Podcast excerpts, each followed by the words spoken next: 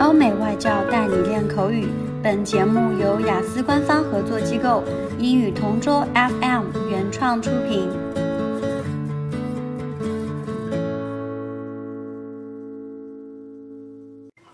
Describe an activity you do to stay healthy. I've always tried to stay healthy by exercising and eating right, and one of my favorite ways to stay in shape is hiking. I first tried hiking a few years ago while I was on vacation, and I haven't stopped since. Hiking is a great outdoor activity that involves walking up mountains or along trails in the countryside.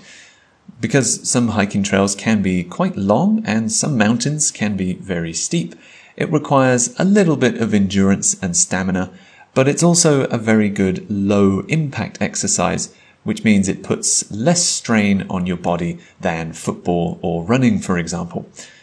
Probably my favorite thing about hiking is that you can get some fresh air in some very pretty, quiet, and scenic places.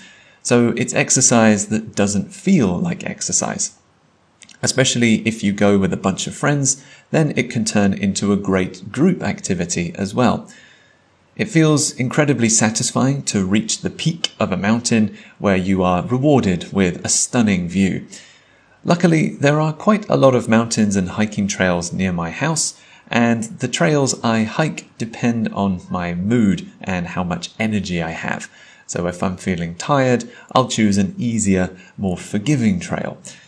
I wish I'd started hiking earlier because I think I'm in pretty good shape and have a decent level of fitness without having to run on a treadmill or sign up for an expensive gym membership. OK，今天的 Part Two 口语话题到此结束。想要免费获取五到八月雅思口语完整题库和口语素材的小伙伴，可以关注我们微信公众号“英语同桌”。 回复关键词“口语题库”就可以啦。